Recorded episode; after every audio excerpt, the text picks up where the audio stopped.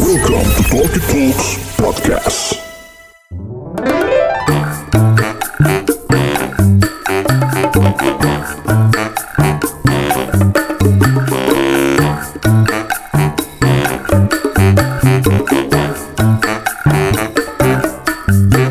Assalamualaikum warahmatullahi wabarakatuh. Selamat datang di Talkie Talks Podcast dan lo sedang mendengarkan program Kosan Kumpul Opini Santai Season tiga episode yang kedua belas.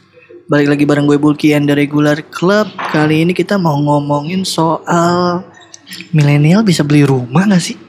Makanya jangan kemana-mana, pantengin terus Talkie Talks Podcast karena kita bakal balik lagi abis yang satu ini. Kosan Kumpul Opini Santai. Kosan Kumpul Opini Santai. Kosan Kumpul Opini Santai. Kosan Kumpul Opini Santai. Masih dari kawasan Jakarta Selatan, tepatnya di depan jalanan yang turunan. Gue mau bilang tanjakan tapi turunan, Bos. Masih di Bruenwood, kandang kita. Masih ditinggal Egi.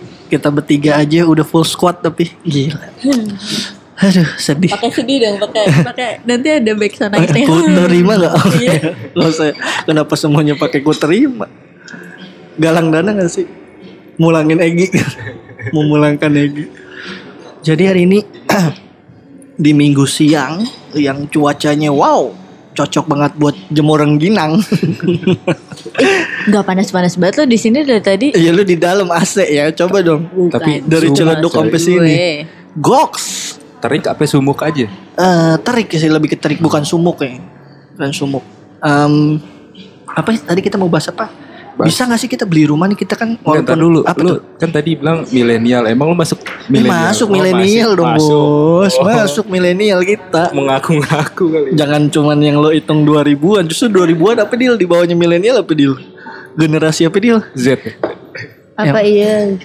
Eh, so tahu lu. Apa sih baby boomer? Bukan baby boomer di atas kita jauh dong. Ya udah, ya gue enggak tahu. Ya lu sebagai selatan yang S J W biasanya update kan yang ya, nama-nama istilah. Enggak penting anjir.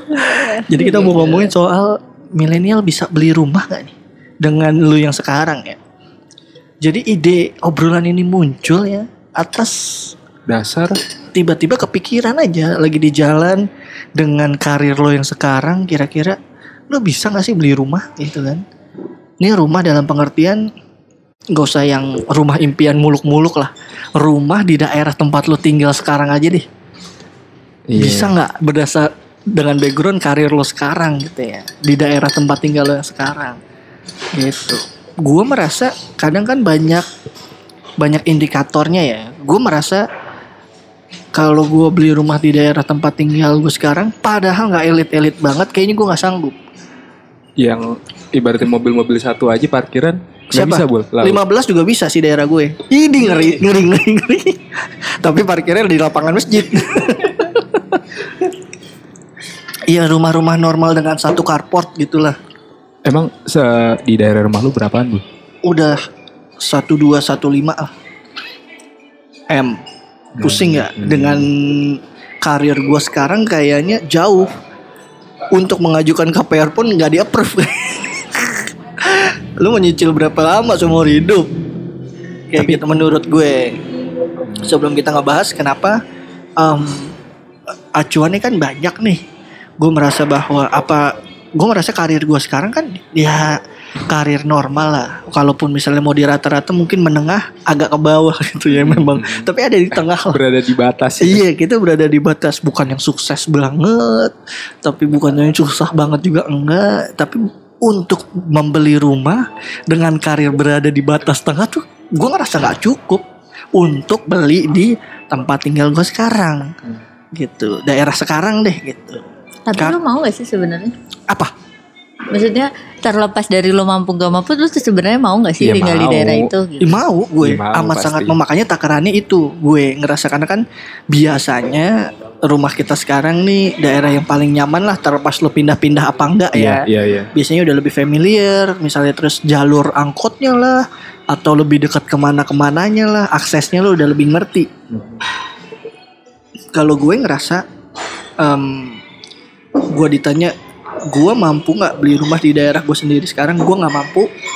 Tapi gue yakin gue mampu beli rumah, tapi harus mepet banget ke pinggiran. Jauh. Deket jurang gitu misalnya. Pokoknya kalau di peta itu di perbatasan ini ya. Banget di... antara darat sama laut ya. Parah. Yang bener-bener pinggiran banget cuy. Yeah, yeah. Itu masih lah kebayang gitu kan. Beli rumah, tapi kalau untuk di daerah gue nggak nggak kebayang kalau gue sendiri gitu. Tapi kan kalau dengar-dengar di daerah lu kan arah kesononya lagi banyak banget tuh masih Bul. Bener, tapi yang uh, nih ngomong-ngomong rumah gue di daerah Tangerang, hashtag Ciledug Pride ya. Tangsel. Nah, enggak, gue oh, Tangerang enggak. Kota. Tangsel. Ya kalau ke Tangsel lagi lebih nggak mampu bos. B S D Alam Sutra, mohon maaf, mohon maaf. Yang rumah kecil aja empat M, ya Allah. Gimana itu? Kurang paham kita. Ya mungkin daerah-daerah Gading Serpong masih kebayang tuh. Masih adalah yang kayak enam ratus juta gitu. Masih bisa sih nyicil kayaknya. Kan toh K P R juga lima belas dua puluh tahun insya Allah umur panjang gitu kan. Kalau kalau lo lihat nih gini kayak. Kan kalau meningkatnya harga rumah uh, di setiap tahun kan makin naik. Nah di daerah lo apa yang membuat dia semakin naik sampai sekarang? Ibaratnya kalau lo nyicil lo gak mampu beli bro. Kenapa cepat banget naik? Yeah. Akses tol dong bos. Akses tol. Mohon berarti maaf, akses udah lebih gampang, busway sampai depan komplek bahasanya gitulah. Uh. Tol tuh tol Karang Tengah di belakang komplek rumah gue. Jadi keluar tol bisa langsung masuk komplek gue. Gimana tuh? Bukan daerah elit lagi. Ibaratnya tuh mobil kalau misalnya kecelakaan loncatnya ke dalam komplek. Strategis lah ya. Iya, itu yang bikin cepat naik. Jadi karena aksesnya udah dibuka ya. Aksesnya jalannya. Benar. Dan dengar dengar dengar sih katanya komplek gue di beberapa puluh tahun ke depan mau digusur karena untuk pelebaran akses jalan. Tol gitu. Itu tadi apa? Iya. Oh. Jadi mau menghubungkan antara tol tuh ke daerah Ciledug katanya sih dari blueprint yang gue lihat di kelurahan. Itu berarti kalau misalnya tadi lo ngomong di daerah rumah lo harganya naik, nah tapi itu ada gusuran. Ya tapi kan masih panjang, bisa berubah. Oh. Ngerti nggak? Hmm. Ini kayak baru blueprint aja istilahnya nih kalau kita mau ngurai kemacetan nextnya ya sama kayak di Jakarta. Hmm. Akhirnya ada juga kan yang digusur, walaupun kita nggak pernah tahu. Iya ini sih. Tadinya fungsinya gimana gitu. Kayak yang apa di daerah-daerah pinggir kali gitu ya. Iya, ya kalau pinggir kali sih emang udah sebenarnya enggak boleh bego. Gimana sih lu? Ah, contohnya kurang berbobot pantesan podcast kita enggak dilirik-lirik. Maksudnya kita nih pengen obrolan kayak asumsi gitu, tapi kita enggak bisa. Enggak nyampe. Keterbatasan. Kayak udah sekolah lagi kalau mau ngomong kayak gitu. Enggak, kalau kalau pinggir kali jangan yang bantaran banget. Maksudnya selang oh, iya, berapa iya, meter iya. Ternyata tuh kena juga. Benar. Karena bener. Dilebarin buat jalan. Iya kayak gitu. Nah kayak misalnya nih, kayak gue nih, gue ngambil contoh di diri gue sendiri karena apa? Gue kan dibandingin Dila sama Mas Febri apalah? Secara tempat tinggal nih, sorry, Ciledug, ya ampun. Dibandingin, dibandingin Tebet sama Kemang, ya Allah Salim, ya nggak Salim nih muatan Salim. Mas Febri tinggal di Tebet, pusat pergaulan ya nggak. Kalau lu tahu Semabel seberangnya. Ada enggak, gang masuk. Sebenarnya Tebet-Tebet yang Bronxnya. Tapi Tebet bos, Jakarta ya, iya tanah kan wow dong. Apalagi Dila Kemang set set. Pokoknya kalau lu mau gue kasih tahu ancar-ancar rumahnya Dila nih buat penguntit-penguntit kopi goni. Situ tungguin aja deh. Pasti ketemu dong Dila situ. Anjir, jodoh. Aduh, pokoknya gitu. Nah, kalau gue aja ngerasa gue enggak mampu, kalau lu ngerasa mampu enggak untuk beli rumah di daerah lu? Lu sekarang rumah di daerah lu berapa? Banyak. Astagfirullah. Asumsi gak boleh ngomong kasar. Apalagi narasi T V. Ayo dong. Kalau apa ya uh, mungkin ya gak mampu sih Bul. Mampunya kan mungkin di dalam yang gang yang gak muat mobil. hmm. Kalau sekarang gue lu j- ngerasa tetap mampu. Tapi di Jakarta Selatan, di daerah rumah gue sih masih sedikit. Gue merasa merasa mampu cuman ya ngeri. Salim terus enggak, tapi di yang benar-benar juga ya. Apa? Benar-benar bukan rumah yang bisa muat mobil yang iya, enggak karena asumsi gue gini loh. Uh, gue berpikir mau di gang kayak apapun kalau di Jakarta tuh mahal. Enggak juga. Berapa misalnya? Berapa? Misalnya di rumah gang. Gangnya ini kita ngitung gang gimana? Motor muat lewat motor. Atau orang lewat? Muat motor. Muat motor. Yeah. Terus misalnya uh, kalau dilihat di daerah rumah gue tuh mm-hmm. lima ratusan tuh. Tapi kan gue lebih milih lima ratus yang le- nambah dikit maksudnya tapi lebih gede gitu ketimbang di situ. Opsinya bisa bisa beli cuman Lu mending agak minggir mending dengan agak nilai minggir. Yang sama tapi lebih bisa layak. Iya, yeah, yeah. Bisa dapat lebih gede. Sebenarnya yeah, kalau misalnya tapi kan lebih jauh. Iya enggak masalah. Bener enggak masalah. Ya, kalau kantor aku, lu sekarang di mana? Sudirman. Rumah lu Ciseeng di mana? Enggak juga, enggak enggak gitu. Hmm. Dilihatnya tetap yang uh, aksesnya gampang, oh, banyak. Tapi gitu. tetap di Jakarta. Tapi tetap di Jakarta. Nah, terus terus terus. Itu terus, dengan karir lu sekarang ya. Lu ngerasa bisa sekarang. ya?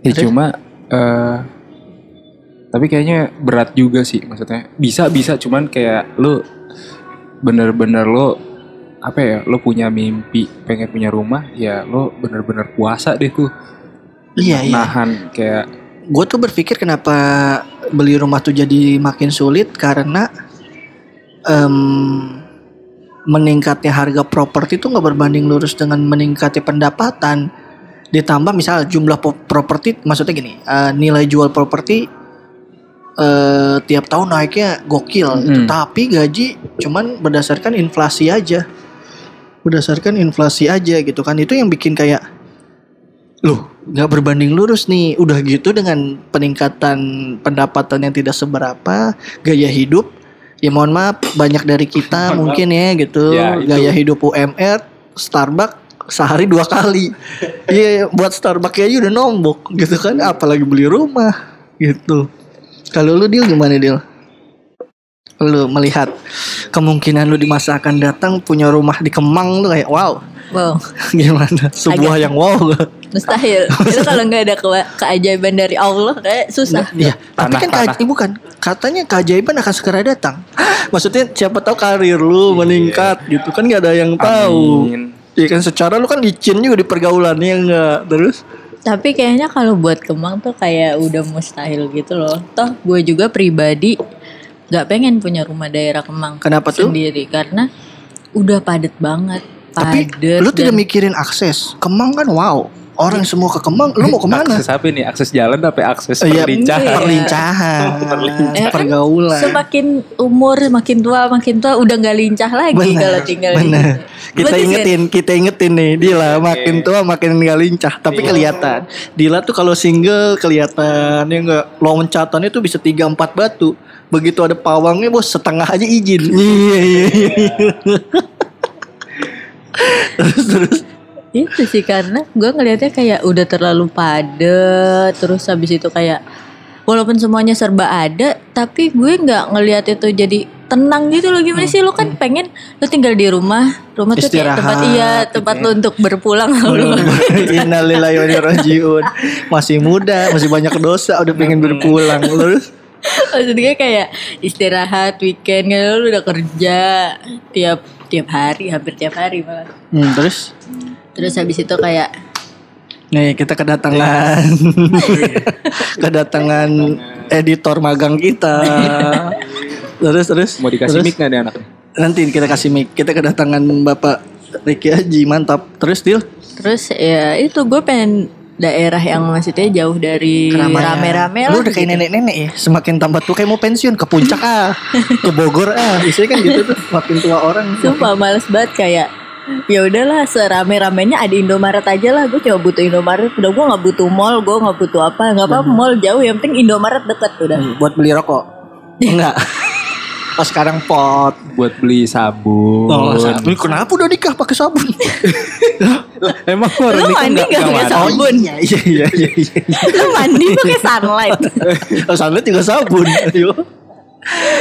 Iya iya. Nih sekarang gini misalnya uh, kita ngomongin harga yang ma- menurut lu reasonable dengan kemampuan finansial lu sekarang untuk membeli rumah tuh ada di cakupan berapa juta? Ratus juta lah. Lu ngerasa kayak ah ini gue masih bisa ngejar. Kayak kalau di bawah seratus juta apa ya? Iya. Motor gue tuh ditukar dapat ini dong. Kandang. Bisa sih. Ini kosan yang sepetak yang kayak peti mati tau lu. Itu tuh bisa tuh. Lu kalau lu Mas Febri kalau kalau apa ngelihat lagi sih Bu ukuran tanahnya sama bangunannya. Yang enggak kita ngomongin harga dulu oh. Yang lu menurut lu terjangkau nih dengan finansial lu sekarang. Menurut kayak ya kayak tiga M sih gue masih bisa ngejar gitu. Hmm, enggak lah. Kayak kayak under under satu M sih. Iya berapa? Iya antara tiga ratus sampai lima ratusan sampai tujuh ratus lah. lima ratus tujuh ratus yeah. Masih bisa tuh. Insya Allah maksudnya. Ngilu, kalau lu Mbak Dil nggak usah ya? Dihitung faktor X ya, ini dari dompet lu pribadi. Enggak, ini ini pun gue pikir sendiri kayak mm. maksudnya gue tuh udah lama banget mikirin kayak kalau misalnya gue akhirnya memutuskan untuk ya udahlah yang ini nih nggak berjalan dengan baik, gue udah sendiri aja gitu. Waduh, waduh balik lagi ke pemikiran lamanya, pemikiran komunis. Maksudnya kenapa kenapa dibilang kalau ini nggak berjalan sendiri aja, kenapa nggak cari lagi gitu? Bukan ya sembari nyari, dia oh, mau sendiri iya, gitu. Iya ini tuh bener opsi opsi opsi, opsi kalau akhirnya gue nggak menemukan yang pas, oh, terus uh. habis itu gue mau udahlah sendiri aja, gue konten sendiri. Bad girl forever. Kalau yeah. sendiri mau bad girl mah apartemen aja. Iya nggak tergantung. Jangan bisa. Rumah. Udah di. Gue mau dengerin dulu, lu melenceng mulu. Kalau untuk rumah, kalau misalnya gue end up sendiri, mungkin bener yang dibilang sama sama Mas Febri, mungkin akan lebih milik ke apart. Bener. Biar kalau mabok dibopong selau. Iya nggak di. Biar nggak digerebek. Iya selau. Terus. Itu tapi kalau misalnya kayak gue kan memikirkan faktor lain yang harus yang harusnya gue mungkin harusnya gue punya rumah. Mm-hmm. Mungkin akan di kisaran mulai dari empat ratus sampai enam ratus tujuh ratus mungkin kayaknya. Daerah yang kebayang? Duh, jauh. Pondok Gede. Ya, yeah. Pondok Gede masih mending cuy. Buat harga, maksudnya buat rumah yang layak ya maksudnya. Iya. Uh, listrik, air, terus habis itu kamar dua, Carport. Kamar mandi nggak, dua. Enggak but, kayaknya gue enggak butuh kalau sendiri kayak gue enggak butuh eh, karpet. Butuh lah. Butuh lah Dil, karpet. Ngerti gak? Nih Alah, ekspresi mukanya Dila harusnya paham. Lu butuh carport lah. Ya ntar orang datang parkir yeah, kemana? Iya. Yeah. Parkir di Indomaret ya. Tadi kan gue bilang yang penting ada Indomaret. Aduh. Semua itu akan terselesaikan di Indomaret. Kalau kalau di Pondok Gede masih mending. Gue tuh kebayangnya kalau mau ke pinggir banget, gue pasti ke yang gak pinggir-pinggir banget. Maja. Anjing jauh banget Maja bangsat. Eh, tapi rumahnya dia murah. murah. Tapi rumahnya murah, dua ratus juta tapi bos. Bagus. Sumpah. Iya, iya. Tapi dari sana kereta. Ke Jakarta tiga hari lah. Kayak ibaratnya kalau misalnya gue lembur, gue mending gak pulang, gue nginep di kantor. Parah, nyokap gue juga ngomong tuh ada rumah tuh di Maja. Masa kamu dua ratus juta aja oh. gak berminat? Minat mohon maaf tapi di Maja, kantor di selatan. Tapi tinggal di situ sih kurus sih gue, gak pakai olahraga. Kalau sekedar kalau kata nyokap lo rumah dua ratus jutaan tuh gitu. Uh-huh. Kalau sekedar punya gitu lo punya mau aset. Gue punya aset mau gue cuman kan kalau untuk sekarang ya nggak jadi nikah. Uh, oh iya maksudnya secara skala prioritas kan gue nikah dulu nih. Oh, yeah. Setelah nikah barulah kebutuhan rumah tangga dihitung total mm-hmm. pendapatan rumah tangga berapa terus dikalkulasi terus dihitung nih bisa nggak kita nih K P R atau kalau gue kadang agak berpikir sosok kaum urban gitu dalam pengertian apa selama masih berdua gitu ya. Ya udahlah gue tuh pikirannya kayak cuman antara apartemen atau kos eksklusif aja gitu yang kayak nah ribet lah tuh pulang cuman buat istirahat. Mm-hmm. Gitu. Tapi kan Tapi namanya... kayak kalau dipikir jangka panjang sebenarnya gue pribadi ya maksudnya kayak dipikir oh apart nih punya maksudnya ya sekali beli nyicil sekalian sama uang bla bla bla gitu perawatan mm-hmm. dan sebagainya mm-hmm. kayak maksudnya kayak masih masih masuk lah ke budget gitu walaupun Beli. makan ah. agak-agak makan pakai mie tiga tiga minggu kayak tiga kali seminggu tuh mie gitu masih bisa gitu cuma kayak kalau dipikir buat jangka panjang tuh kayak dia nggak bisa diasuransiin kan siapa apartemen apart nggak bisa diasuransi kalau punya maksudnya iya kalau punya pun kayak susah gitu loh karena lo tuh nggak bisa ngasuransiin yang nggak nginjek tanah iya atas atas lo tuh udah maksudnya rumah orang lain dong itu Nggak, nggak masuk syaratnya gitu loh. Mm-hmm. Itu bukan milik lu sendiri, atap lu bukan milik lu sendiri, mm-hmm. ubin lu oh, bukan gitu. Milik lu baru sendiri. Baru tahu lu gue. Terus? Itu agak susah, tapi gue nggak tahu. Enggak, tapi bisa, tapi susah atau benar-benar nggak bisa, Dil? Bisa tapi susah gitu, oh, karena maksudnya jarang yang mau nggak, gitu. Iya nggak jelas gitu loh kayak kepemilikannya gitu. Gue nggak tahu apa sekarang orang-orang udah mulai bisa, tapi setahu gue belum ada, jarang deh orang. Hmm. Yang pasang oh, rempong juga dong kalau tiba-tiba ada kapal nabrak boy ya kan ya. Tiba-tiba kayak ih pengen rubuh nih rubuh aja eh gitu. Kok menara Pisa gitu waduh rugi bandar ya, jadi sebenarnya gitu. Kalau apartemen menurut lo lebih baik sewa daripada beli deal iya uh, maksudnya nggak worth it buat jangka panjang ya maksudnya kalau untuk tiba-tiba dibeli mending sekalian rumah tapi jauh rumah. Ya yeah. hmm. okay. Nah ini gue jadi dapat point of view baru cuy. Kalau dulu kan maksudnya lebih kepada kebiasaan um, kita dibesarin di rumah, punya tetangga, main sama tetangga, lu disuapin sayur sop gitu. Maksudnya konsep anak kecil berumah tangga keluarga baru ya begitu. Ketika lo besar di apartemen kan lo kayak ya di dalam rumah lah, apalah, maksudnya kehidupan sosial bertetangganya jadi beda. Nah orang tua tuh kayak nggak bisa nerima, ya ngapain lu beli apartemen gitu, lu beli rumah deh mending kecil tapi kayak orang bisa datang, bisa bertamu, nggak yang repot segala macam gitu. Cuman Dila kan ngelihat dari sisi bagaimana um, melihat apartemen sebagai aset, bagaimana melindungi aset yang kita punya, kayak gitu kan. Jadi lebih make sense gitu. Bahwa oh, lu udah beli... lu nggak mungkin kan buang-buang uang, maksudnya tuh uang uangnya pun nggak sedikit iya, kalau lo nggak bisa. Bener. Hmm. Mohon maaf, bukan hanya Geraldine yang nggak yang bisa. Waduh, nggak jadi dah. Maksudnya yang secara look bagus gitu kan. Hmm. Tapi ya gimana? Ya bener, gue gue setuju gitu. Akhirnya beli rumah sih gue. Ketimbang yang apartemen, numpuk-numpuk. Apartemen tuh gue cenderung buat ngontrak sementara gitu. Yeah. Kenapa? Misalnya untuk eh, pasangan-pasangan muda baru menikah, baru menikah ya udah halal nih. Yeah. Jadi terlepas bahwa lu mau tinggal bareng bebas ya nggak. Di sini mah kita bebas aja. Amerika. Amerika, ya kan. Kalau gue contohnya pasangan baru yang baru menikah, baru menikah belum punya anak, belum punya anak yang dua-duanya adalah tipikal-tipikal pekerja, pekerja uh-huh. ya kan. Yang kalau pulang tuh kayak ya udah Netflix and chill and ngeo gitu kan. Iya. Yeah. Ya udah ya apartemen cocok gitu. Tapi kan ternyata ketika sudah punya anak, gua ternyata juga setuju bahwa rumah adalah tempat yang paling tepat gitu. Secara uh, investasi memori juga kayaknya rumah tuh kayak ini lebih nah. deep gitu. Ini rumah nenek, ini iyalah. Ini apartemennya yang mana, yang lantai itu tuh uh, jauh di lantai atas ya. Susah bayanginnya. Apalagi rumah. Kita hidup karena Agung Podomoro. Apa-apa? Kita bisa hidup karena adanya Agung Podomoro. Agung Podomoro. Ciputra jangan lupa. Ciputra the best. Jarum enggak mau invest di podcast kita. Ruangan aja satu lima kali lima cukup. Yang penting ada sleeping bag. Terus saudara kita mau dikasih nggak nih? Eh boleh, ngobrol, ya? boleh, colok, boleh, ya? boleh. Ini kita colok mic dulu. Halo, Mas. Lo ada bawa earphone nggak? Bawa. Bawa, colok hmm. dong earphone-nya. Dandanan makin skater nih. Udah mak- lama makin... nih gak liat. Eh dia nggak mau ngobrol dia lama lu. Hatinya terlalu terluka dia, nggak bisa. Ya Allah, kok gitu? Udah nggak bisa, sorry. Dia udah ganti bahan sekarang. Bahan obrolan. Eh selama ini gue cuma bahan bahan obrolan. Ya. Assalamualaikum. Waalaikumsalam. Nah, ini adalah siapa ini? Kita kedatangan editor magang kita. Ya. Jadi dia ini ini sementara, bukan bukan menggantikan peran Egi ya. Bukan. Egi tidak terganti sekali ini, lagi. Nggak bisa ma- juga nggak gantiin ma- Egi itu susah. Kurang imul ya. Bener. Mas Riki ini orang lama juga, sudah beberapa kali datang. Jadi dia nih yang bantuin kita ngedit-ngedit deh. Sekarang. Sekarang. Tapi editan yang baru udah? Belum. Maaf ya. Uh, Dan uh, ini ngasihnya telat. Sabtu sudah dikirimin kerjaan dari. Oke, selang, selang. Gak ada masalah. Gue juga delay-delay terus. Jadi gimana nih Mas Riki? Lu udah dengar belum tadi obrolan kita? Uh, Agung Podomoro kan? Bukan dong. Kok kesimpulannya ke Agung Podomoro? Iya, yang kedengeran itu dong. Sekarang. Dengan pendapatan lu sekarang, lu yakin lu bisa beli rumah di daerah rumah lu sekarang gak? Gak bisa.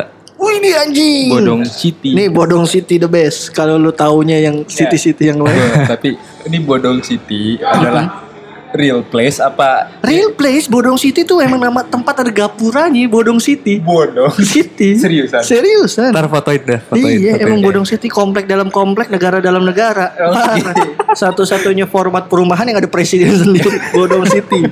Goks. Lu yakin bisa? Yakin. Rumah di daerah lu berapaan? Berapaan? Kalau kata ibu ibu saya mm-hmm. itu t- sekitar tiga ratusan. tiga ratus juta nah. Tapi akses satu motor. Akses jalan oh. ke dalam daerah Bodong City mobil enggak bisa dong. Bisa sih tapi ya mepet-mepet gitu pasti lecet. Ya kan. Ya, maksudnya bisa. Bisa. Soalnya om gue dulu parkirnya di masuk gang situ, cuman iya uh, maksudnya tidak bisa parkir plak depan rumah. Benar. Iya, iya kan? Lewat aja, sekedar lewat. Enggak uh, bisa juga lewat. Gimana? Bisa. Lewat rumah lu. Oh, lewat gue rumah iya, kan bisa. Ada bisa. Tempatnya, ada iya, tempatnya. jadi jadi sistemnya adalah parkir mobilnya pat, eh, patungan. Bayar. Ada wilayah, yeah, ada wilayah yeah. khusus buat parkir mobil. Jadi uh, aksesnya tuh tidak langsung di depan rumah carportnya hmm, gitu. Betul sekali. Jadi misalnya ada lapangan terbuka, nah, yang punya mobil di situ semua. Nah, oh di situ tiga ratus tapi, ya. Tapi pertanyaannya kan tadi lo mm-hmm. bilang uh, lo mau nggak punya rumah di daerah tempat lo tinggal? Emang lo mau? Lo mau nggak kalau harus beli rumah di daerah di rumah daerah lo situ. Lagi? Hmm, mau sih. Apa lo mau geser wilayah? Enggak sih, mau di situ. Kenapa? Ya? Kenapa?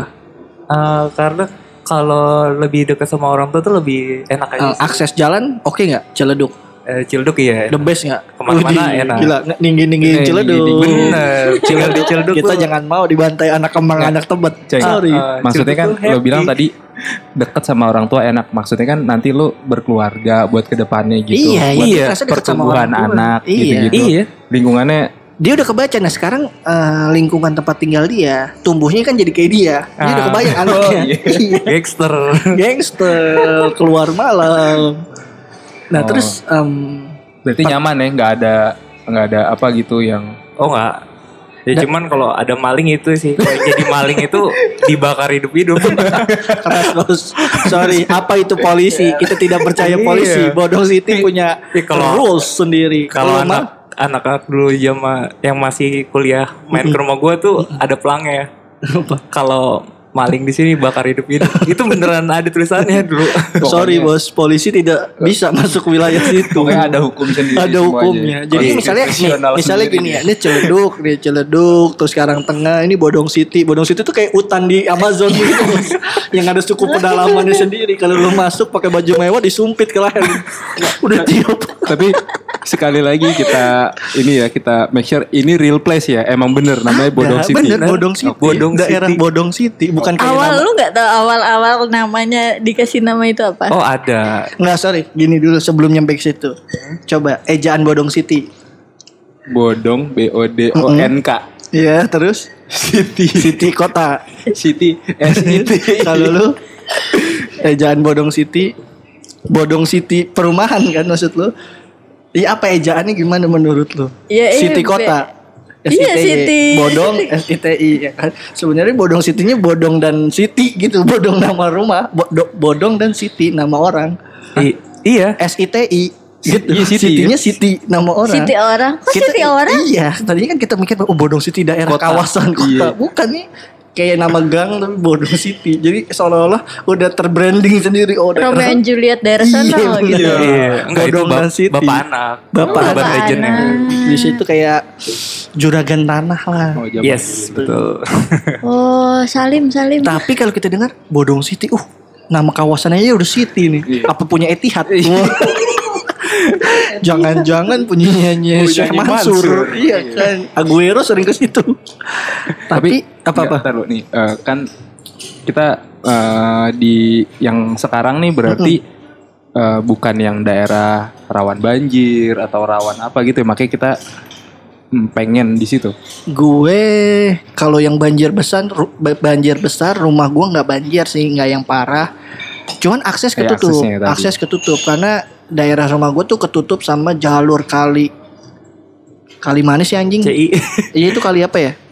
Lupa. Ya pokoknya kali yeah. dua kali tuh mutus jalur gitu. Jadi gue nggak bisa ke, ke Jakarta nggak bisa, ke Tangerang nggak bisa. Jadi gue di situ-situ aja gitu. Tapi macet bisa lo tolerir? Macet. Tidak. Setelah gue pikir lama, tidak. Uh, tadinya gue mau mikir gue bisa tolerir karena gue belakangan udah nggak ngerasain macet ya selama setahun lebih. Lebih ke karena jam berangkat ngantor yang agak semena-mena. Hmm. Tapi ya, lihat dari jam berangkat iya, kantor normal. Jam berangkat kantor normal, Allahu Akbar. Si Kabiro, warhamdulillahi kasiro tuh macetnya. Lo Ampun. Subuhan minta kekuatan lebih ya sama Allah ya, ya Allah. Allah. Berangkat senyum pulang jangan marah gitu aja kalau gue mintanya gitu. Macetnya jadi, sih lumayan gitu. Jadi kalau kita tadi punya angan-angan pengen beli nggak di daerah rumah sendiri pengen ya beserta kekurangan-kekurangannya kita udah tahu dan akhirnya kita meng apa ya me, meng, memaafkan memaafkan ya udah iya iya nah gitu gini lah. Tapi ternyata setelah gue inget-inget ya um, pada akhirnya pergeseran-pergeseran rumah semakin ke pinggir tuh kalau menurut gue, gue ngelihat misalnya di keluarga gue memang terjadi karena mungkin ya ter- ternyata memang ada yang perlu digarisbawahi kecepatan nilai properti meningkat tidak sebanding dengan nilai pendapatan, mungkin bisa dijadiin acuan. Kenapa misal nyokap gue dulu anaknya pancoran banget, ya enggak? Yeah. Tebes banget itu. Iya enggak? Hashtag belakang Bidakara, komplek B I. Tapi kan kalau kita lontarin pertanyaan yang sama ke nyokap gue, ya kayaknya sih nggak mampu sih beli di situ. Mungkin ya di daerah itu. Akhirnya minggirlah ke daerah Ciledug. Yang menurut nyokap gue di kala itu, mohon maaf, tempat jin buang anak juga. Sama kayak kita mungkin ngelihat Maja gitu ya. Mohon maaf, jauh banget Maja nih, apa nih gitu. Mungkin gitu. Ternyata kan memang setiap generasi akhirnya tambah ke pinggir, tambah ke pinggir. Karena memang tidak mampunya secara finansial. Yang kita nggak pernah kepikiran sekarang kan sama kayak misalnya uh, anjing Maja aksesnya ina ini itu mungkin nggak ya, tapi kita nggak pernah tahu nih berpuluh-puluh tahun. Sama mungkin daerah gue Ciledug, kalau lu kan Tebet sama Kemang mungkin relatif yang nggak terlalu inilah bermasalah sama gimana akses gitu. Tapi kan kalau daerah Ciledug dulu juga aksesnya parah cuy. Berarti kalau mau ke pinggir ya dituntut kejelian lagi ya. Iya, ngelihat siapa pengembangnya, gimana. Kira-kira tuh ada akses nggak nih, akses tol laut misalnya. Misalnya kan yang tahu ya kan, ya kan kayak gitu-gitu. Nah, gue juga mikir bahwa oh nyokap gue aja akhirnya Mem, apa berpikir realistis ngambil rumah ke daerah yang lebih pinggir, yeah. Gitu dengan kemampuan finansial mereka setelah menikah di waktu itu. Nah nyokap gue di tahun awal ngontrak, setahun awal tuh ngontrak, gue lahir baru uh, apa situ? namanya tempatnya di situ juga. Enggak, ngontrak waktu itu di Kebun Jeruk. Oh, nyokap gue ngontrak di Kebun Jeruk setelah gue lahir setahun, terus gue baru pindah ke Ciledug. Tapi rules. Itu uh, rumah yang sekarang ini maksudnya emang dari dulu bentukannya gitu? Iya udah ada renov, udah renov lah renov sedikit-sedikit ya? Udah atap udah berubah gitu. Enggak maksudnya berarti waktu ada kubahnya tuh rumahnya. Lu dateng ada, ada ini menara sendiri. Buat ajan. Emang marbot. Gua marbot. Nah, kalau mau masuk gerbang ada tulisannya batas suci. Bener. Dila gak bakal bisa masuk, mohon maaf gak suci. Serba salah kan mampus lu. Wow, counter attack yang wow. Terus enggak berarti uh, pada waktu itu nyokap lo jeli melihat apa uh, sebenarnya lebih kepada enggak jeli sih. Nyokap gue kayak pilihannya waktu itu ke Pondok Kelapa, mm-hmm. atau sempet tuh mau melipir ke timur. Cuman daerah komplek yang udah proper, yang perumahannya udah hampir jadi, yang kiri kanannya udah terang, ya rumah gue sekarang. Hmm. Kalau dulu di Pondok Kelapa, mohon maaf, rumah tapi kelilingnya hutan. Hmm. Kan nyokap gue dulu ngantor pulang malam, pulang hmm. malam masih di Sudirman kan. Hmm. Walaupun sampai sekarang juga di Sudirman, maksudnya kayak ini serem gak sih gitu? Tapi lebih kayak gitu. Berarti pada saat dulu itu tuh di perumahan gitu ya. Berarti iya, iya. rumahnya udah bentukannya rumah ya, sudah yang jelas gitu. Oh ya nih tetangganya ada apa gitu. Dan bangunannya yang rumah tumbuh kembang gitu, yang apa udah gitu aja. Bro. Udah, udah enggak enggak ada lagi, udah perumahan yang sudah jadi gitu. Oh. Kalau sekarang kan lu beli rumah bangunannya kagak ada. Iya, kan? Iya, kalau sekarang tanahnya itu bisa di upgrade lagi sendiri gitu. Oh ya boleh, gitu. boleh, boleh. Komplek hidup gitu, hmm. boleh lu mau tingkat jadi tujuh tingkat ya nggak apa-apa. Mau kasih basement juga nggak eh, apa-apa, ya. Boleh gitu.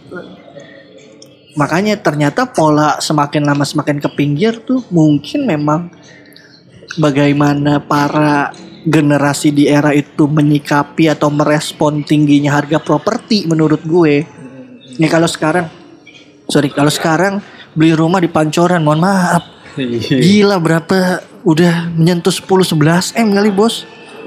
Pancoran yang tempat itu ya, yeah, belakang Bidakara. Iya, yeah, kalau nggak ngerti gue komplek B I itu kan kayaknya khusus buat pegawai B I itu. Mm-hmm. Tapi bisa dibeli umum sekarang apa enggak gue nggak tahu gitu kan. Cuman kan ya gila men. Gue mikirin pajak bangunannya aja tiap tahun ketutup nggak nih? Apa tiap tahun harus nabung nggak jajan sama sekali buat bayar tahunannya? Jadi lu kurus. Yang kayak gitu-gitu. Ya, belakangnya lagi tinggal di Jakarta tuh. Kayak kalau tinggal di Jakarta tuh kalau lu gak punya side job, kayaknya kalau cuma ngandelin satu iya, pekerjaan iya, iya. Sulit, lu gak bakal sulit, sulit. bisa beli. Apalagi rumah. Mohon maaf, jangan kan di komplek B I, ke belakangnya B I di Patra. Yaduh. Aduh. Gila bos, Aduh. mohon maaf. Tetangganya B J Habibie. Wah, wow. Gue dulu sepedahan waktu kecil sampai Patra-Patra tuh. Ngeliatin polisi ja, di, ngejagain rumah Pak Habibie. Pak Habibie udah seneng. Eh tapi orang jual rumah juga susah tuh sekarang. Justru bukan masalah jual rumah. Oh ya itu gue sepakat. Dan gue lihat di daerah kantor gue nih, di daerah Wijaya, banyak cuy yang jual rumah di Jakarta Selatan. Rumah di Kemang ya, karena Kemang pun banyak. nge, apa gue tuh sering kayak maksudnya kayak lari gitu kan, hmm. wow gila kayak rasa-rasa Los, menikmati yeah. cipratan-cipratan orang kaya gitu yeah. lari pagi masuk ke sekolah. Dila tuh, Dila tuh kalau lari pagi lu kebayang nggak bule-bule yang tank top doang yang ke, ngenteng anjing Dila. Ada dia anjing tetangga dia pinjem, yang penting kayak Los Angeles lah kata dia. Bu ayam ada bu ayam. Bu kalau nggak ada anjing orang yang kayak anjing ditenteng sini bu. Terus itu kayak gue tuh sering kan lihat kayak di sana kan kalau ada beberapa yang kompleknya tuh maksudnya rumahnya emang mewah-mewah banget. Even hmm. disewain pun per tahunnya hitungannya udah masuk masuk masuk M, udah nyentuh M. Kayak mending beli rumah gitu kan. Iya kan kayak. Gue melihat kayak ini kok kayak udah berbulan-bulan masang iya masang masang spanduk leasing atau spanduk jual kok nih nggak turun-turun ya, berarti, nih gitu. Berarti ya. Itu yang rumah kalau zaman sekarang apa makin mahal makin susah dibeli gitu, makin susah dijual juga. Iya berarti kan balik lagi ke, ke konklusinya pendapatan, pendapatan lagi lurus sama harga properti. Kan maksudnya kayak ini orang ada nih, orang yang susah banget jual rumah, mm-hmm. tapi ada juga orang yang setengah mati mau beli rumah gitu loh, kayak nggak mm-hmm. klop gitu nah, loh. Apa nih yang bikin nggak klop? Karena harga, nah. karena harganya. Nah yang mau beli rumah budgetnya terbatas, yang jual rumah harganya udah kepalang tinggi, yeah. gitu loh. Nah balik lagi tadinya gue mau obrolin adalah um, si yang masalah jual rumah. Biasanya orang-orang yang jual rumah di daerah selatan tuh rumah-rumah udah warisan. Keluarga hmm. orang tua udah nggak ada, udah meninggal, mungkin yuk dijual aja, toh nggak ada yang mau nempatin, atau toh gila gue mending melipir ke pinggir deh, ampun deh kalau hmm. Jakarta gitu. Maksudnya secara uh, hidupnya macetnya mungkin mau melipir aja, rumah dijual dan nggak laku dan sulit karena tingginya harga properti gitu.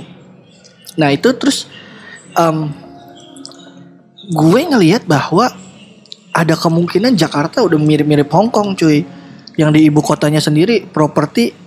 Bahkan Singapura orang yang punya jabatan tinggi pun anjing gak sanggup sih gitu. Atau Singapura bahkan yang gak bisa beli eh. Di Singapura yang kudu ya udah gitu seumur hidup lu ya lu ngontrak ibarat kata.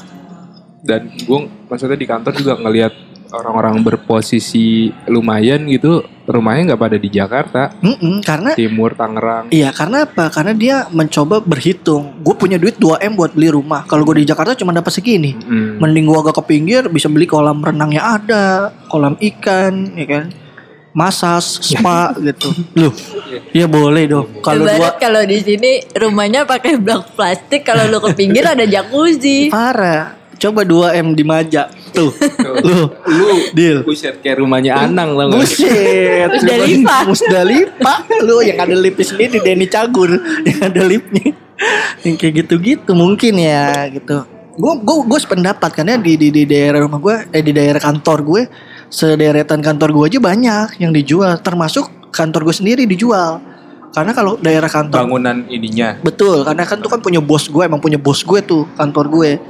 Nah dia mau melipir kalau udah laku justru mau melipir ke daerah-daerah Tangsel gitu. Hmm. Goks cuy, dan nilainya yang wow sungguh sangat fantastis. Karena karena mungkin ya, karena mungkin balik lagi selain udah harga rumah mahal, mikirin pajak tahunan nih bos. Gils cuy Jakarta. Tapi kalau ngelihat sekarang gitu kan anak-anak hmm. muda yang tajir juga banyak gitu. Banyak. Kan, tapi kayaknya mereka nggak banyak yang kepi taruh deh yang tajir-tajir banget pasti belinya juga ke pinggir karena ah. dia ee, lebih memilih dia punya batas maksimal dana untuk beli rumah ya kan hmm. terus dia berhitung gitu. Atau ternyata kadang-kadang ada yang menjadikan rumah tuh rumah pertama ya cuman asal buat tinggal dulu sembari berkembangnya karir, nanti dia baru cari rumah buat seumur hidup. Iya, yeah, benar. Misal nih anak baru satu ya rumahnya segini aja dulu. Nah nanti kalau anak udah gede, terus usia kita udah nggak produktif, nah kita tinggal cari rumah yang emang buat netep. Udah, gitu. Biasanya banyak juga yang polanya kayak gitu. Dan kalau apa ya? Kalau ditanyain gitu kayak orang-orang sekarang pengen di Jakarta nggak sih masa tuanya nggak ada nggak ada yang pengen kan? Kayaknya sih nggak ada. Nggak ada yang pengen ya. Kayaknya. Gue aja tuh nggak. Maksudnya nyokap gue aja nih udah mau pensiun malah pengen ke Jogja boy. Iya bener nyokap gue pengen ke Jogja. Indah kesana gitu. Indah gitu beli rumah di Jogja udahlah. Ngeliat kambing gitu. Set liat kambing gitu. Ngapain jauh-jauh panggil kinceng aja. Yeah. Kayak gitu gitu. Ternyata ya memang kayak udah capek lah sama macet sama mm-hmm. kesibukan segala macem. Pengen yang melipir melipir ya benar sih.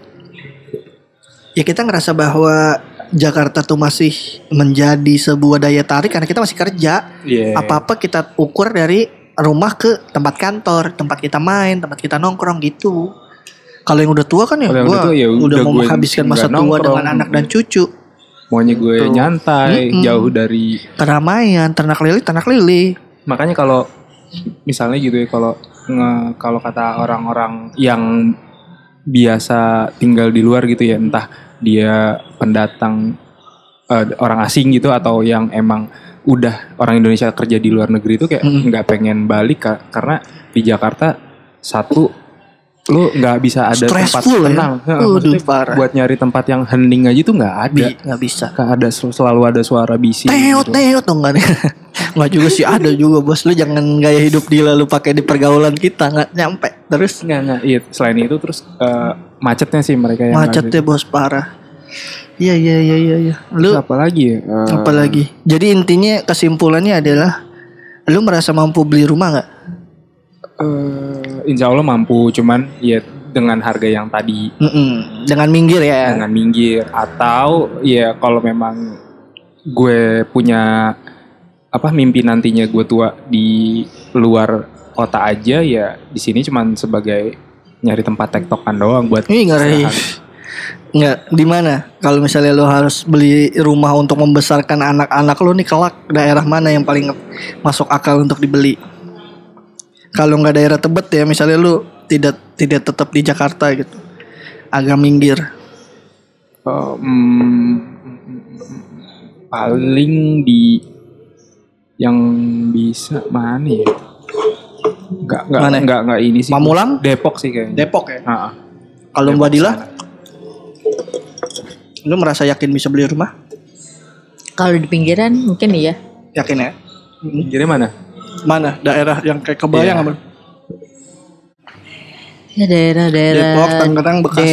Depok, Depok ke sana lah. Depok, Depok udah mau ke Parung. Bogor kali ya. Temen gue tuh di mana sih rumahnya? Jonggol.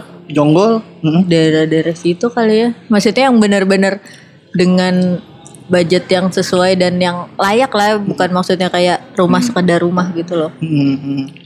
Karena lu merasa bahwa Kemang bukan solusi ya? Wah gila, itu ibarat gue kerja jadi budak korporat, nyambi jadi sugar baby aja nggak kebeli, sumpah mahal banget dan bener-bener enggak sih kalau Kemang. Tapi balik lagi, sugar baby kelas apa? Grade apa dulu bos? Grade-nya ada. Muncerat-muncerat lo jorok.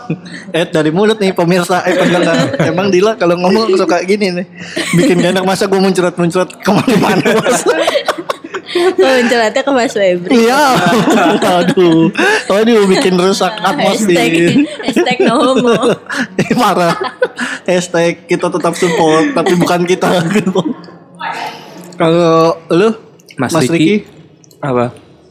Kalau misal beli rumah di daerah mana? Kira-kira di daerah mana? Misalnya daerah kalau selain di Bodong City ya, mm-hmm. ya gue kepikirannya kalau nggak daerah Cikupa, Tiga Raksa. Cikupa. Wah anjing jauh banget boy. Eh nggak apa-apa sih. Ya, itu kan pinggir. Cikupa tuh di mana sih? Tangerang sana, Tangerang, Tangerang kota sana, Cisadane lewat sana. Naik perahu naga, sana lagi nyebrang. Bener bener. Pegel banget. Pasar Kemis kan, sono daerahnya. Hmm, iya. Iya kan? Fuck. Jauh boy, dari Ciledug aja jauh, apalagi dari lu ke sana. Iya ceng, ya, arah-arah dekat Serpong ya? Enggak, beda, beda, beda. Bukan ke arah Tangsel, ke arah, dia ke arah kota. Oh iya iya itu. Situ ya? Iya. Karena bisa produksi sepatu. Yes. Iya. Betul. Oh berarti Ceng Doren. Nah berarti dia melihat uh, apa namanya uh, kebutuhan dia, kebutuhannya mm. di masa depan, terus kayak dia mau apa mau bikin-bikin gitu kan sepatu. Hmm, karena di sana oh, kan banyak. Juga ada. Nah. Oh, eh lu tapi pengen gak sih pengennya punya rumah yang ada tetangganya apa yang gak ada? Yang ada lah. Gue tetap alasan kenapa orang pengen punya tetangga tuh apa sih? Gue ya, gak gue. melihat apa ya selain maksudnya dari segi keamanan dan sebagainya. Kalau gue, gue lebih gak ke, melihat uh-uh. fungsi tetangga mas. Kalau gue lebih kepada kehidupan sosial lah sih, maksudnya terlepas dari kita tapi anak-anak gitu. Lebih kepada anak-anak, oh anak-anak butuh interaksi. Iya butuh interaksi gitu. Sosial gitu. Mungkin lu karena keras di tempat di Jakarta dan di Kemangnya individual ya, kayak tetangga satu sama kiri kanan dia lupa. Bahkan teman tidur dia lupa. Iya kan itu Dila. Soalnya, jadi dia gak ngelihat manfaat dari tetangga. Kalau gue sih ngelihatnya kayak misalnya lo terjadi apa-apa gitu, apa sih iya, yang pertama kali nolong gitu. Ya tetangga. Gue lebih ke hidup interaksi sosial sih gue. Selain itu maksudnya oke okay, kalau masalah yang yaitu kalau terjadi apa-apa atau hal-hal yang tidak diinginkan oke okay, tetangga itu masih ada fungsinya, tapi kayak gue melihat selain itu tuh kayak ya udahlah gitu. Oh iya sih, kalau gue lebih ke guyupnya aja tetap ya sama kayak kita aja nih gini. Iya, tapi di tetangga polanya gitu. Hmm. Ternyata kita ada Ih, sosial yang berbeda. Tetangga kayak lu nyinyir. Tapi lu ngapain sih muncrat mulu ya ini? Mungkin karena udah harus keluar ya waktunya. Jadi maksudnya adalah ya kehidupan sosialnya gitu, social life-nya gitu, bertetangga, ke masjid bareng. Eh Pak, ya ini dari gila. Islami banget ya. Iya, terlepas dari itu maksudnya kehidupan sosialnya gitu. Ya anak-anak, eh ini anaknya si ini nih dari ini gitu. Lu didorong-dorong banget bareng naik sepeda gitu kan. Tumbuh gede bareng. Masa lu gak kayak gak mau punya temen, anak lu gak lu mau biarin punya temen kecil sih gitu kan. Oh ini temen kecil gue nih. Dila maunya punya temen imajinasi yang anaknya maunya kayak ini Risa Saraswat temennya di pohon gitu-gitu, pohon mangga. Iya nah, kalau katanya Dila gak, gak usah lah gak usah lah punya teman-teman kecil, temennya penting udah gede temen tidur ada katanya Dila gitu. Gak ada masalah temen kecil. Temen kecil kan juga lupa, temen gede aja lupa. Oke okay, Bul, tadi kan lu ka, uh, mau punya tetangga karena kehidupan kehidup, sosial, kehidupan sosial mm-hmm. anak lu kan buat gitu-gitu. Yeah. Tapi lu udah uh, kepikiran gak sih kalau tetangga lu tuh rese atau hmm. gak? Ya bukan, semua, ini. Semua ini iya, cocok. Iya, terus ada bener peluang. Oh masalah tetangga rese sih lebih kepada sikapin. Soalnya gue pernah ada. Pas, apa serese apa dulu? Wah kacau banget. Malingin sih, B H, wah itu keterlaluan. Wah, bukan, bukan. Jadi apa? Pas pertama gue pindah ke Bodong City, City. Oh, itu transfer pemain dari oh, West Ham. Oh, enggak, enggak uh, orang tua lo juga or, pindahan ya di situ ya? Iya tadi. Dari mana? Tadi kan gue di Sudbul. Oh Sudbul. Daerah lo. Sudbul ada daerah ada. Ada pokoknya oh, anak culuk doang yang tahu. Tapi ini bener ada real ya, real mm-hmm. place. Iya. Yeah. Namanya Sudbul. Jadi Sudbul tuh Sudbul South atau gimana maaf ya? Selatan tadi dekat Sud Sudbeng. Lu tahu enggak? Sudbeng. Tahu atau Sudbeng lu. Terus udah pokoknya daerah lah. Oke. Okay. Ya gue gue improvisasi ke di Sudbul tuh hidupnya tuh kayak apa? Umum lah. Dekat hmm. jalan terus orang-orangnya baik gitu hmm. kayak lingkungannya enak pindah, dah karena... terus ketika pindah ke Bodong itu kan Bronx, Bronx banget kan tuh angker keras. Bener keras banget kayaknya lingkungannya kayak gitu maling begal ah bener-bener udah gitu pelang-pelangnya juga ngeri-ngeri hmm. banget pokoknya bener-bener literally Bronx Amerika lah gardu-gardu kebakar nah, tong-tong kebakar. Oke gitu. Nah pas baru pindah ke situ tetangga gue setiap siang tuh nyetelnya dangdut, dangdut kenceng, kenceng, kenceng banget. Ya, ya gue stres kan kalau di sono kan ya biasa lah. Gede dalam buayan ter- tropical house ya nggak kinceng. Lu tahu ini tropical house nih techno. Wah wow, kiblatnya Dipa sama Dipo nih. Dipo kereta. Dipo. Modular. Modular. Iya sih benar juga sih Ceng. Cuman kayaknya kalau tinggalnya di kompleks sih kayaknya nggak ada sih. Tapi tapi benar itu bagian dari interaksi sosial iya. Ternyata gitu kan. Ini sama aja kayak lu punya teman yang ngeselin, sama aja kayak lu punya teman yang itu gimana ya? Ah parah sih. Gua pertama. Tapi akhirnya gimana tetangga lu yang itu meninggal? Enggak, masih sampai sekarang. Masih setel dangdut. Oh parah siang-siang biasanya dipulin udah gitu orangnya bukannya di dalam pergi lah kan anjing banget tuh kayak gitu. Pada nah. akhirnya yang kayak gitu-gitu tuh akhirnya lo akan memaklumi aja ya lo nggak bak iya, lo itu bagian daripada dari lo ributin iya. daripada iya. mak- makin bikin-bikin ya pada akhirnya ya sama deh kayak tadi gue bilang lo tinggal di tempat lo tuh udah nerima konsekuensinya iya, apa iya, belum iya. udah memaklumi okay, belum ta- tapi pertama awal-awalnya itu nggak bisa langsung terima gitu itu susah iya, banget iya itu yang gue bilang adalah bagian dari interaksi sosial mm-hmm. bahwa akhirnya lo tumbuh di lingkungan seperti itu lu gimana menyikapinya itu kan bagian dari belajar iya akhirnya lu belajar sabar belajar memaklumi misal nih sorry rumah belajar gue, ilmu hitam klinik banget dulu nih dulu ya sebelah rumah gue sebelah kanan rumah gue itu selalu jadi tempat usaha usaha apapun mulai dari jualan gado-gado jualan pempek uh-uh. sekarang jadi salon Tem- sebelah kanan rumah gue pasti tempat dagang awal-awal gue kecil sebelah kanan gue itu udah tukang gado-gado tempat tongkrongan anak S M A buat nyeting motor racing. Buset. Lu bayangin iya, iya, iya. Ya gak lu bayangin orang gue inget banget gue S D kok yang dagang namanya Tuti Jualan gado-gado masih muda, uh. tempat tongkrongan anak S M A dulu. Tuti tuti. Eh, tuti. Semok tuh pas itu kayaknya. Enggak sih, be aja. Cuman maksudnya tongkrongan banget lah ibaratnya. Kalau anak-anak S M A dulu babe kayak gitu-gitu lah nama-namanya, tapi ini tempat gado-gado buat nyeting motor di situ. Cuman ya ternyata itulah interaksi yang mau dibangun mungkin yang akhirnya anak-anak juga belajar, oh nih tetangga ada yang begini, ada yang begini gitu loh. Iya. Yeah. Bakal lebih bakal lebih individual ya kalau di apartemen ya. Lu kan eh, siapa yang mau tahu kiri lu siapa, kanan lu siapa, mm-hmm. gitu kan. Kalau apartemen tuh individual banget, bakal bahkan kiri lu mati juga cuek aja kali, oh, iya. gitu kan.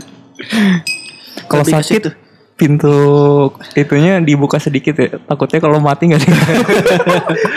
Ini kayak kayak Dila nih cocok di apartemen. Apa itu tetangga tidak perlu, gitu. Yang penting ada satpam gitu. Sekiti. Terus terus terus apa lagi Dil? Apa kok gue? Ya tadi kan lu yang nanya yes. masalah tetangga. Kalau gue lebih kepada ya belajar interaksi sosial, nggak hanya gue, tapi ke anak-anak gue gitu loh. Karena kalau di di kalau ya, terlepas bahwa oh bisa kok di apartemen juga bertetangga, ya silahkan. Tapi menurut gue bakal lebih maksimal kalau di rumah. Sampelnya bakal banyak gitu, hmm. ketemu anak-anak kampung gitu kan misalnya, oh berantem bahkan sama yeah. anak-anak kampung, itu kan interaksi sosial yang kayaknya nggak bakal ditemui kalau lu tinggal di apartemen Rasuna gitu misalnya. Menurut gue, kayak gue ngerasain waktu kecil berebut lapangan bola sama anak kampung, siapa yang duluan main dia yang, ngerti nggak lu? Interaksi sosial itu yang priceless menurut gue. Dan apa ya, kita juga jangan nilai tetangga kita lain yang ya sering ganggu, sering apa ya, toh kita juga kadang punya iya kekurangan juga, kita ya juga sekarang, bisa mohon maaf sampai lain. Sekarang tuh di tetangga gue masih ada udah tua, kerjanya tiap pagi bakar sampah, nabun, yang asapnya pedih di mata. Iya, iya, iya. Kayak Pak nih tolong banget, gue ngerti lah udah pensiun lama, kerjaannya kayak bakar sampah yuk gitu. Lama-lama sistem buang, bakar, malu. buang buang sampah, buang sampahnya itu tuh udah dijemput tiap iya. minggu, tapi dia kayak cari kesibukan sama cari musuh aja kayaknya emang. Demenin tadi doain biar aduh bakar sampah sampai mata pedih. Kalau kata bokap gue ini udah tua, minta didoain yang enggak-enggak kalau kata bokap gue. Iya, terus deal.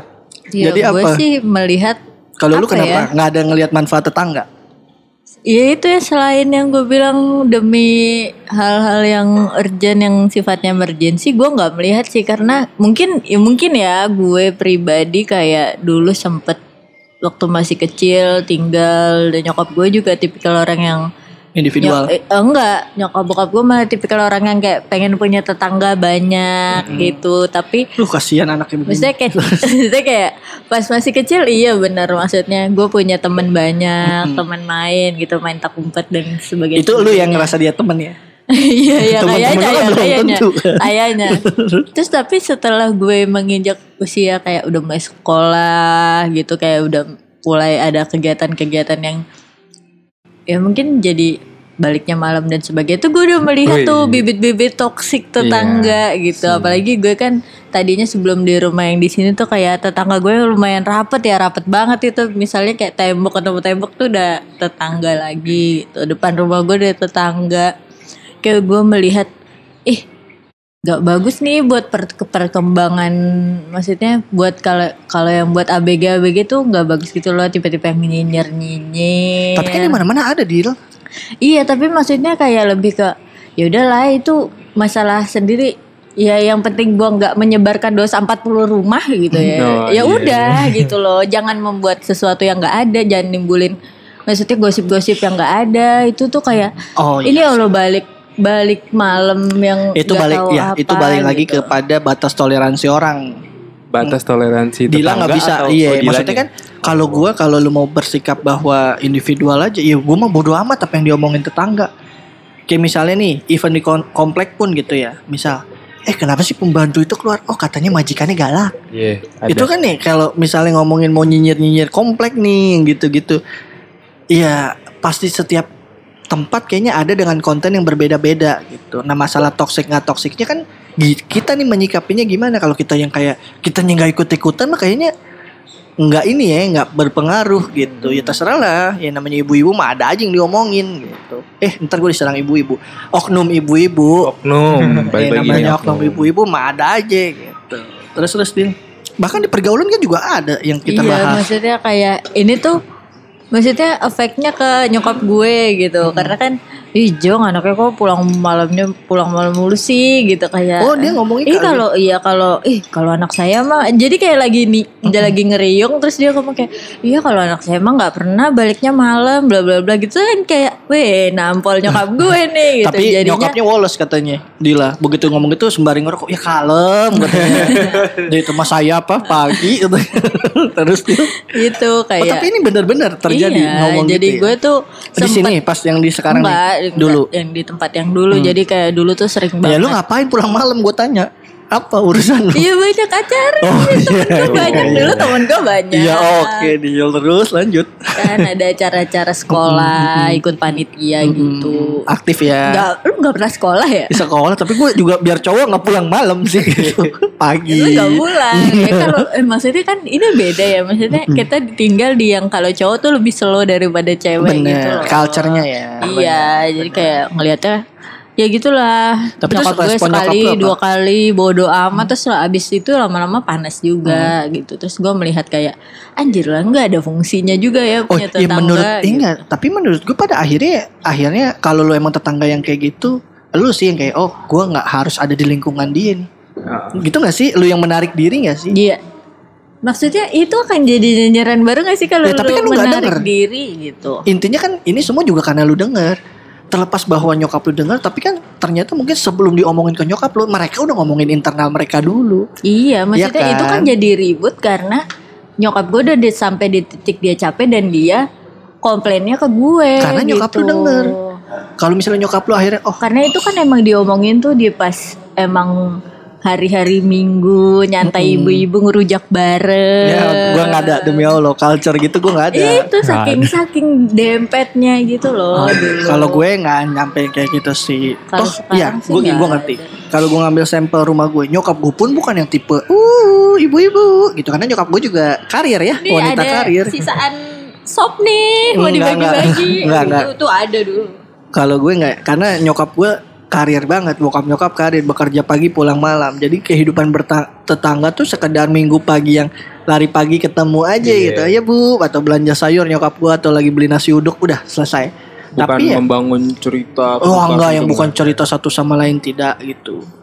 Uh, gue beruntung ada di komplek yang isinya yang memang kelas-kelas pekerja gitu, orang-orang bekerja semua. Nah, kalau ngomongin kehidupan ekosistem di dalamnya, sekarang komplek gue udah masuk komplek-komplek usia senja, yang orang-orangnya udah pada pensiun, yang anak-anaknya gitu. Iya, yang anak-anaknya udah pada gede, cenderung udah pada nikah dan akhirnya pindah gitu. Lo doang yang belum nikah eh, dan nggak usah digiring ke sana.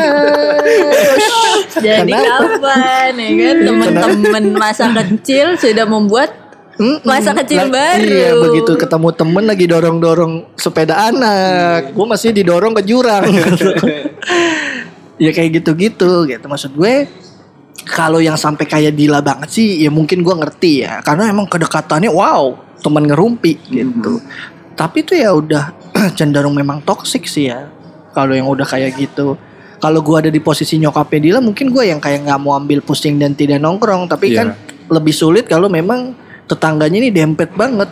Kamarnya nyokap Dila sama kamar tetangganya kalau ketok-ketokan dengerin pakai gelas ketemu tuh.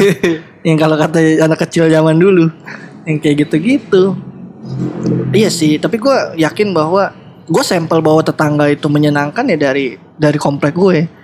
Karena gue selama ini tumbuh di tengah lingkungan yang ya cukup oke okay lah gitu, normal aja, nggak ada yang aneh. Iya, karena lu nggak ngerasain. Iya, yang kayak yang... uh dangdutan keterlaluan gitu, intinya enggak sih. Tapi lebih bete mana yang dangdutan atau yang hampir tiap minggu ngegeber-geber motor? Yang dangdutan karena setiap hari. Oh iya bangsat siang-siang jam dua belas pulang sekolah anjir. Dulu anjir. Gue mau istirahat. Berarti khasanah dangdut lu tuh jelas dong. Kayak eh, maksudnya fase enggak? Fase. Enggak. Kasih satu lagu yang lo denger. Cie gitu kayak kuis dangdut. Pokoknya enggak gue dengerin. Ya enggak mau. Apa aja enggak lo dengerin? Hah? Apa aja enggak lo dengerin? Ya dangdut-dangdut Jawa gitu. Jadi kayak oh, enggak tetangga tetangga gitu. Yang nempel rumah gue kan rumah gue kan sekarang gang nih. Yang mm-hmm. nempel rumah gue juga kayak gitu sebelah dan kiri. Akhirnya iya. Kan udah meninggal. Enggak, kan ada anaknya. Oh ada anaknya. Ya, pokoknya gue tahu banget ya. Pokoknya saking brosopnya. Gue juga merasakan hal itu. Tapi enggak separah kayak di kenapa sih kalian saling berlomba-lomba punya tetangga paling parah? Enggak, kayak di atap itu kan gue sering nginep rumah kosan lu juga. Oh yeah. Enggak, kalau dulu iya dia bener-bener kayak nyalain kencang gitu kan. Hmm. Kayak ngeganggu tapi ngeganggu, literally tapi every day. Udah every day enggak? Every day. Every day. Every day, every afternoon. Every afternoon. Nice. Lu mau ke kampung Inggris kan? Iya. Ya pokoknya jadi mengganggunya iya, sama, iya, iya, tapi iya. pada akhirnya iya udahlah ya udah nih. Inti kesimpulannya aja, lu bisa beli rumah, semuanya merasa yeah. bisa membeli rumah, tapi harus agak minggir. Ag- ya kesimpulannya itu ya. Dan harus didoain lah, maksudnya diaminin. Oh uh, iya. Yeah. Yeah. Yeah. Saling mengamini kita. Amin. Uh, semuanya jadi sekarang kaya. Kita nyampe ke kesimpulan, lu butuh tetangga nggak selain untuk hal urgent? Um, butuh. Butuh. Tetap Mbak Dila nggak butuh tetangga enggak. selain hal, hal urgent. Ya. Yeah. Nggak butuh. Lu butuh tetangga nggak? Hmm, butuh. Butuh. Gue juga di kesimpulan nih tadi gue butuh tetangga untuk kehidupan sosial. Yes. Tapi kalau tetangganya nyebelin, gue lebih kepada gue hanya menarik diri. Oke. Okay. Fuck rujakan bareng tetangga. Fuck gitu. Pulang malam tidak apa-apa asal bawa uang. Itu dia kesimpulan. Bawa uang menghasilkan. Menghasilkan. Lembur. Lembur kerja. Ya, kan? Ya, jadi ini hasil dari kesimpulan obrolan kita hari ini, kita ngomongin bisa gak sih milenial beli rumah. Ini opini dari kita pribadi berdasarkan background kita masing-masing. Mm-hmm. Kalau lu yang ternyata di usia yang ke dua puluh tiga tahun udah bisnis properti dan punya rumah di Cibubur dengan luas tanah dua ribu meter persegi, wow. Kita gak ada di circle itu. Jadi kalau gue ngerasa um, beli rumah tuh masih mungkin, tapi ya kita harus realistis sih, agak-agak ke pinggir. Ya kayaknya gitu aja untuk episode kedua belas kali ini.